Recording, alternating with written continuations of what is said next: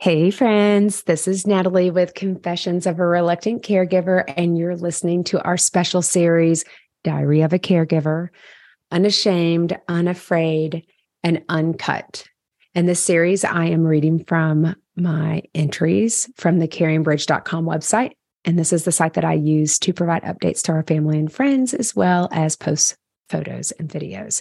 So as a reminder, we are posting the transcript and photos, which of course you do not want to miss, in our Facebook group. You can find it. It's called Caregiver Confessions on Facebook.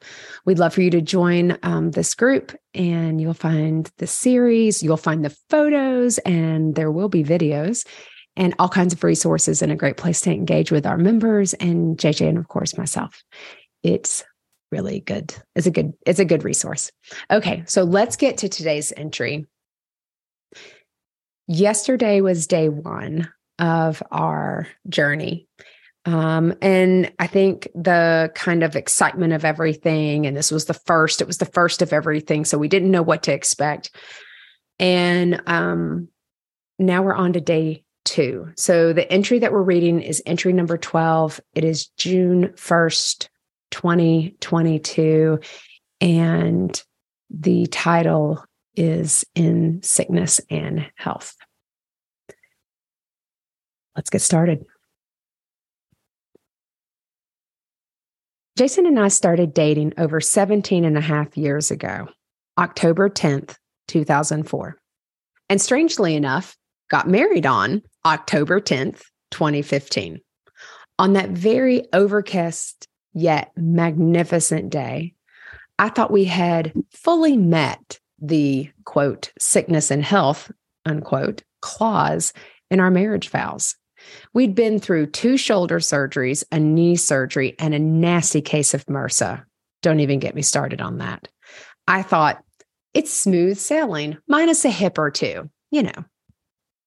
Little did I know that less than three weeks later, he'd tear his distal bicep tendon in his right arm trying to open a locked window because yours truly was hot. Of course, that never happens. I'm always cold.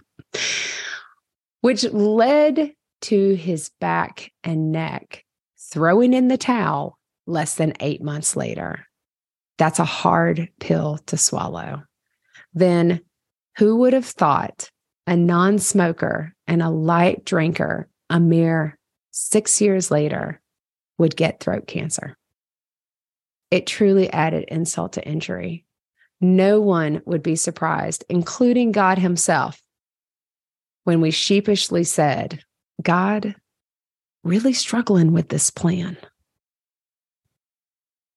Today is day two of Mission Kick Cancer's Ass. I got up, bright-eyed and bushy-tailed, to find a concerned-looking Jason.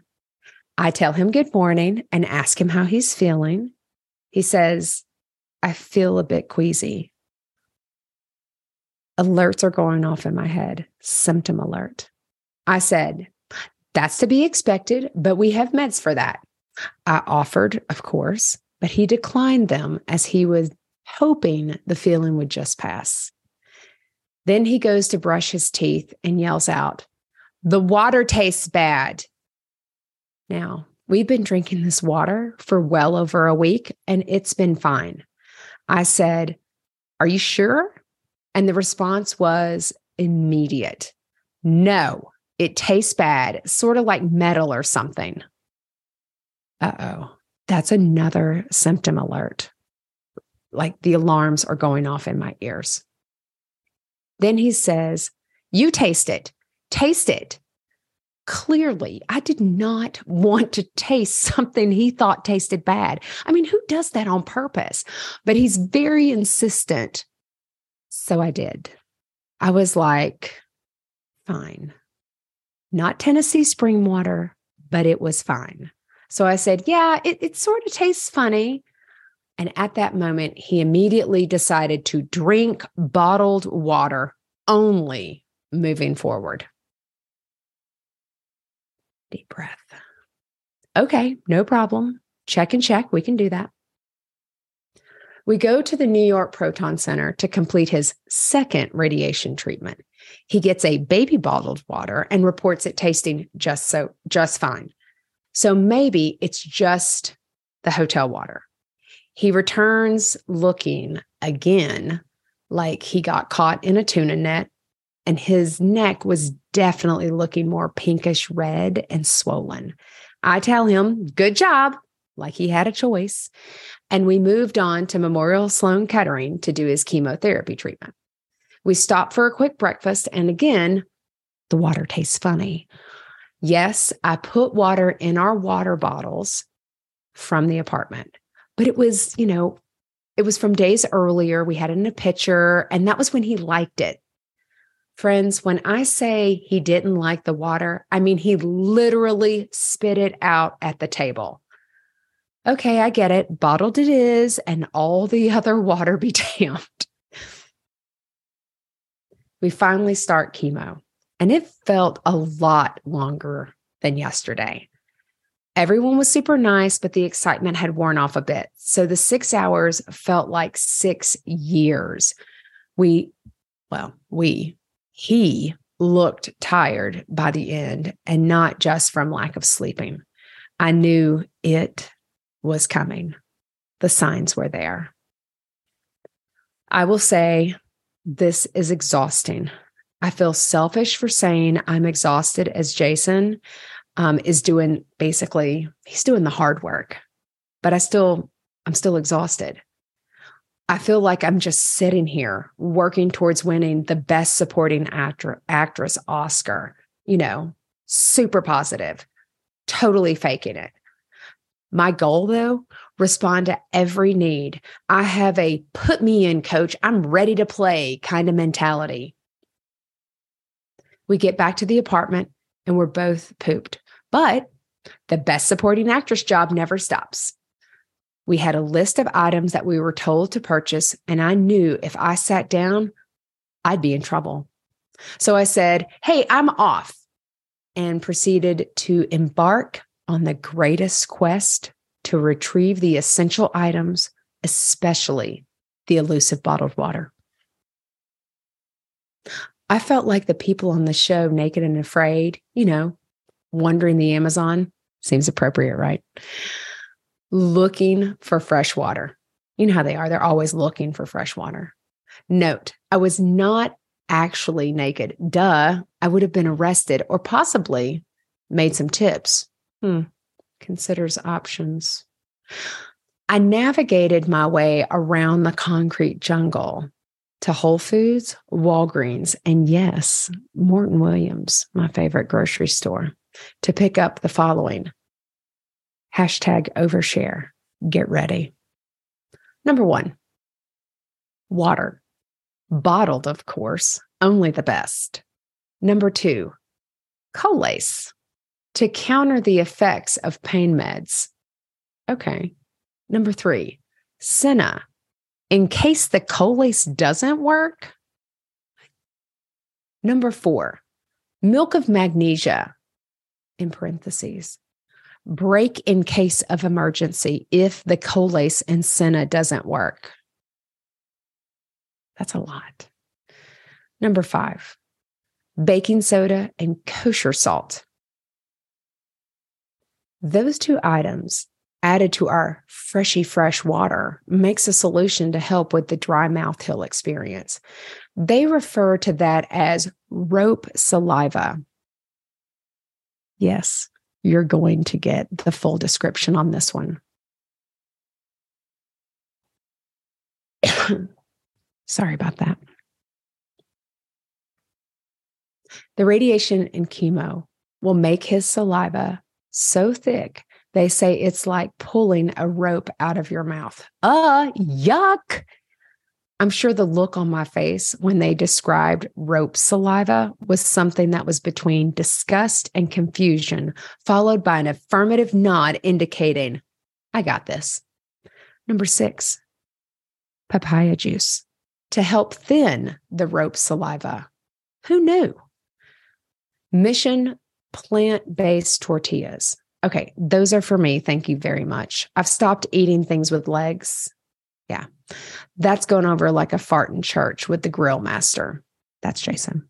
Sorry, pastors, had to say it. Number eight, and something sweet because he loves a surprise from the grocery store. It was Twix this time. Between all three locations, I successfully procured the items, but the one that was the funniest was the water. Now, before I left, Jason said, just get a gallon of water because a case will be too heavy, followed by, you know, a gallon is eight pounds. That got my, I'm not an idiot. Everyone knows that a gallon is eight pounds. Duh, look on my face. I quickly wiped that off my face and said, no worries, I got this. In my head, it was challenge accepted. So yes, I walked four blocks with a backpack filled with essential goods and a case of water on my shoulder, periodically switching from side to side. Jesus, take the wheel. That was heavy, but I did it. Of course, I haven't seen any other New Yorkers carrying a case of water because, of course, they just order it and wait. But I knew he couldn't wait. Hashtag team player. Hashtag no man left behind. Hashtag best supporting actress. I get home and he's sitting and leaning over with his hands in his hair. He looked sick. I could feel it coming on all day because his face was wearing it, even if his words wouldn't admit it. I said, let's think about dinner. I'll get you anything you want. And then the words I had dreaded came out. I'm not sure what I can eat. I feel nauseous. I'm not sure I can eat. Another symptom alert. Just bells ringing in my head. I said, no, sir, you must eat something. I'll go anywhere in the city to try to get you something to eat. Anywhere. He then went on to say, I'm just going to lay down for a while, and curled up in the bed. As I sit here typing, that was over an hour ago. So I'm writing to you, sharing our day, my thoughts and observations. There are a couple of takeaways I'm going to share because this page is all about being one hundred percent transparent. Hashtag judgment-free zone. This has been really hard. No, really hard. Tears have fallen. Words have been said. Emotions and anxieties are high. We are no perfect people. And if I told you everything had been right as rain, I'd be lying and you'd know it. But what I do know is that no one promised a perfect, easy marriage. It's hard and involves forgiveness and grace every day. It, of, it also involves knowing when to let it slide because there's more to life than being right. A very wise sister shared a takeaway from a Joel Osteen podcast she listened to yesterday. Now, for my U H S friends, that's Miss Debbie's brother. He references God putting us through trials and in situations that are not meant to change the other person involved, but to change you. That's me in this case. Joel said, God is using fine sandpaper to smooth out our rough edges. God uses uncomfortable times to change us for growth, for the next challenges. So we welcome the uncomfortable times because God is grooming us for something bigger and better. Oh, that stuck with me. Yeah, I'm a little rough around the edges with how I believe things should be a certain way and how things should go. I love structure and predictability and routine. When that doesn't happen, I seek to adjust the process to fit what I believe works best. Now, That hasn't always worked well for me, but sometimes it has, but sometimes it hasn't. So I'm embracing the grind. Change is hard, yet it's the only thing consistent in life. So change it is. It's six thirty and he's up. Time to, fi- to find food that will work for him. Hashtag whatever it takes. Takeaways. Day two of fifteen completed. Cancer sucks. It's not personal. So forgive often, find patience, and offer grace. Then love freely. They were super serious about the sickness in the phrase, in sickness and in health. Embrace the grind. I'm stronger than I think, not just physically. And last but not least, I can do all things through Christ who strengthens me. Philippians four thirteen. Love you all. Nat. I'm going to tell you, this was a hard day. This was a hard day. You'll definitely want to see the June first photos. Jason has his favorite t-shirt on, which I am honestly mortified that he purchased. Um, there's one with um, about, you know, the ark. That one was pretty funny, but this one is, uh, I'm looking at it now. I'm looking at the picture. There aren't enough middle fingers for cancer. He loved that t-shirt. And I just, and the doctors found it highly amusing. And I just was like, I don't even care. So it's the little things that, that matter.